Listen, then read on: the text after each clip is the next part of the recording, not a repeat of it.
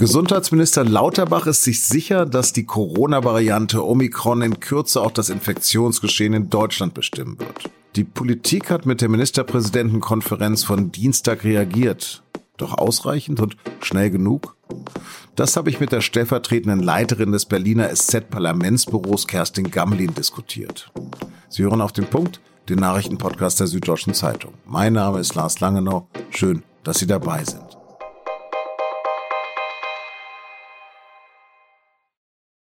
Am Dienstagabend nach dem Treffen der Länder mit dem Bund tritt Kanzler Olaf Scholz in Berlin vor die Kameras und sagt, Corona macht keine Weihnachtspause.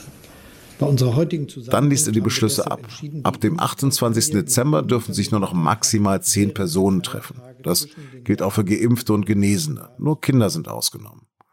Außerdem schließen Clubs und auch Fußballspiele und andere Großveranstaltungen müssen auf Zuschauer verzichten. Restaurants aber, die bleiben auf. Tja, reicht das nun oder nicht? Werden die eher zurückhaltenden Kontaktbeschränkungen die Omikronwelle brechen? Oder droht nach Weihnachten wieder eine Überlastung des Gesundheitssystems? Kritik jedenfalls kam vom Fraktionschef der Union. In der ARD sagte Ralf Brinkhaus, ja, kurz zusammengefasst, zu wenig, zu spät. Ich nehme das sehr. Tatsächlich etwa hatte das Robert Koch Institut maximale Kontaktbeschränkungen empfohlen. Und zwar ab sofort. Gesundheitsminister Karl Lauterbach hat den RKI-Vorstoß erst noch kritisiert, dann aber RKI-Chef Wieler am Mittwoch den Rücken gestärkt. Gleichzeitig die Beschlüsse der MPK aber verteidigt. Wir sind in einer Situation, wo es uns gelingt, die Welle mit der Delta-Variante äh, langsam, aber sicher gut in den Griff zu bekommen. Wir haben sinkende Fallzahlen. Die Maßnahmen, die ergriffen worden sind, wirken. Eine offensive Booster-Kampagne sei der wichtigste Baustein im Kampf gegen Omikron. Die Boosterimpfungen würden vor schweren Verläufen schützen. Lauterbach will die Boosterimpfung auch über Weihnachten und den Jahreswechsel im vollen Tempo vorantreiben. Über die Maßnahmen und die Hoffnung auf ihre Wirksamkeit habe ich mit meiner Berliner Kollegin Kerstin Gammelin gesprochen. Kerstin, die Kontaktbeschränkungen sollen erst in sechs Tagen kommen. Wird sich Omikron an die Vorstellungen und Vorgaben der MPK und des Kanzleramtes halten? Ja, es ist in der Tat ziemlich überraschend und das steht auch in sehr großem Widerspruch ähm, zu den Ausführungen im Beschluss der Ministerpräsidentenkonferenz gestern. Da heißt es nämlich, äh, dass sich Omikron über eine nie dagewesene Verbreitungsgeschwindigkeit ausbreitet und explosionsartig durch die Bevölkerung geht. Also da äh, ist schon die Frage, ob es reicht, erst am 28. Dezember Kontakte zu reduzieren oder vielleicht schon viel früher. Ja, also letztendlich soll es dann ja auch nach dem 28. Dezember nur ein paar Einschränkungen geben. Du bist also skeptisch, wie ich raushöre, ähm, ob das nun wirklich reichen wird. Ja, der Bundeskanzler hat ja gestern gesagt, wir sind jetzt in so einer komischen Zwischenzeit. Einerseits gehen die Infektionen immer noch runter, was eigentlich die Bürger freuen könnte, weil das heißt ja eigentlich Freiheit. Ja, wir haben das Virus im Griff. Andererseits sind diese dramatischen Warnungen der Wissenschaftler und auch der Blick in die Nachbarländer zeigt ja, dass Omikron offenbar sich explosionsartig verbreiten kann. Und die Frage ist jetzt, wann ist der richtige Zeitpunkt, die Kontakte zu beschränken. Ich finde, es ist den Bürgern eigentlich nicht zu vermitteln, dass man jetzt schon wissen kann, dass man Weihnachten noch einigermaßen feiern kann, aber Silvester schon nicht mehr. Also ich hätte mir schon gewünscht, dass es da auch früher diese Kontaktbeschränkungen gibt. Vor allen Dingen aber, dass man Instrumente in der Hand hat, dass man dann, wenn man sieht, jetzt geht es richtig los, auch wirklich äh, drastische Maßnahmen ergreifen kann. Mhm.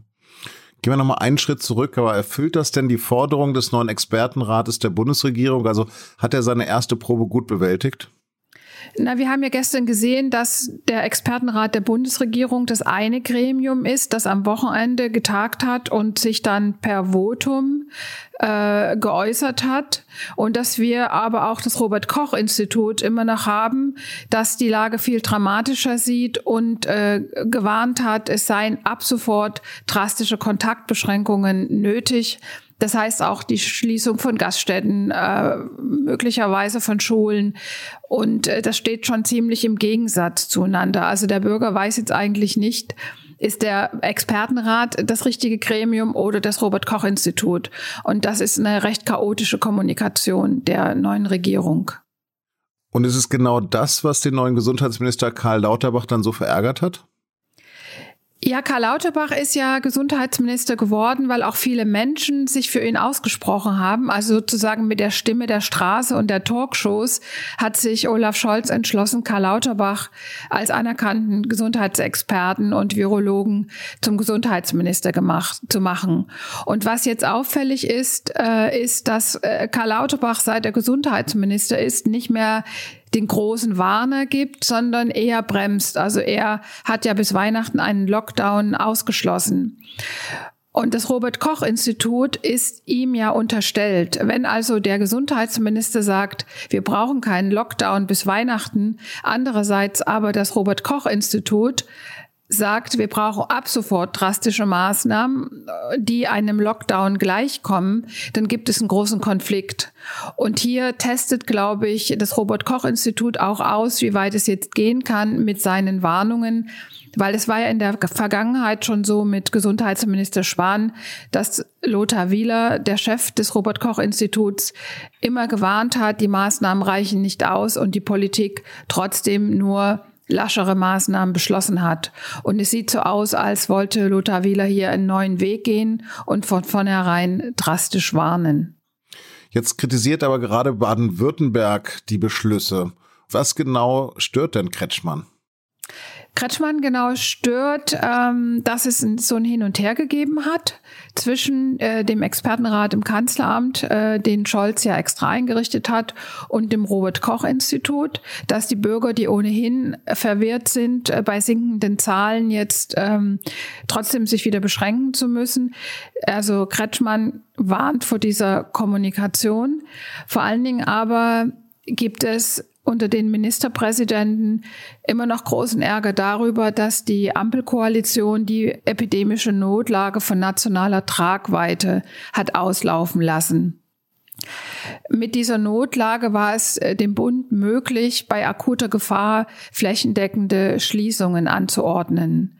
Nun sagt die Ampelkoalition, im Prinzip kann das immer noch gemacht werden. Das müssen eben dann die Länder über eine Öffnungsklausel machen. Das geht auch, ist aber wesentlich schwieriger zu machen. Und Kretschmann ärgert sich auch darüber, dass eben diese Möglichkeit der flächendeckenden Schließungen von öffentlichen Einrichtungen, von Gaststätten und so weiter, dass diese Möglichkeit nicht mehr besteht, obwohl wir jetzt angeblich die schlimmste Corona-Welle auf uns zurollen sehen, die wir in den letzten zwei Jahren ähm, registriert haben. Die Bundesregierung wirkt ja gerade so ein bisschen getrieben. Gerade hat auch der Ethikrat sich korrigiert und plädiert nun für eine allgemeine Impfpflicht. Wird die Politik dieser Empfehlung nun folgen und wenn ja, wann? Also es wurde gestern Abend ja auch äh, zwischen Bund und Ländern nochmal über die Impfpflicht beraten. Man hat sich jetzt darauf geeinigt, dass man die äh, zu Februar anstrebt und jetzt die Vorbereitungen trifft. Ich glaube, man kann diese allgemeine Impfpflicht gar nicht früher machen, weil Voraussetzung für so eine Impfpflicht ist ja auch, dass ausreichend Impfstoff da ist. Und das ist ja bisher wenn wir jedenfalls Karl Lauterbach äh, richtig äh, nach seiner Inventur der Impfstoffe verstehen, bisher nicht der Fall. Also die Bundesregierung muss jetzt zuerst die Impfstoffe beschaffen und danach kann sie erst eine allgemeine Impfpflicht beschließen. Und dass sich der Ethikrat korrigiert hat, ist ja auch ein Zeichen dafür, dass man davon ausgeht, dass die Pandemie eben nicht demnächst vorbei sein wird, sondern uns noch länger begleiten wird und nur mit einem Immunschutz gut zu bewältigen ist. Kerstin, vielen, vielen Dank. Ein frohes Fest und guten Rutsch. Ebenfalls. Schöne Weihnachten. Russland will im Januar mit den USA und der NATO Gespräche darüber führen, wie es im Ukraine-Konflikt weitergeht. Das hat der russische Außenminister Sergei Lavrov gesagt. Seit Wochen sorgen russische Truppen an der ukrainisch-russischen Grenze für Spannung. Zuletzt hatte die NATO deshalb ihre Einsatzbereitschaft erhöht. Der Mannheimer Sänger Xavier Naidoo hat sich immer wieder gerichtlich dagegen gewehrt, als Antisemit bezeichnet zu werden. Jetzt hat das Bundesverfassungsgericht entschieden, diesen Vorwurf muss er sich gefallen lassen. Auch das sei Meinungsfreiheit. Auslöser der Entscheidung war der Vortrag einer Referentin der Amadeo Antonio Stiftung. Die hatte ihn als Antisemit bezeichnet. In der SZ von Donnerstag finden Sie auch eine juristische Bewertung dazu.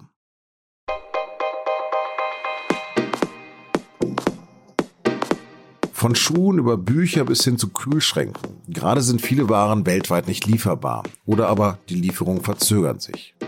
Wo hakt es da überall? Warum fehlen wichtige Bauteile wie Computerchips oder Rohstoffe wie Magnesium? Darum geht es in der neuen Folge unseres Recherche-Podcasts Das Thema. Mehr unter sz.de-das-thema. Redaktionsschluss für Auf dem Punkt war 16 Uhr. Produziert hat die Sendung Justin Patchett. Auf Wiederhören und ich persönlich wünsche Ihnen zunächst ein schönes Fest.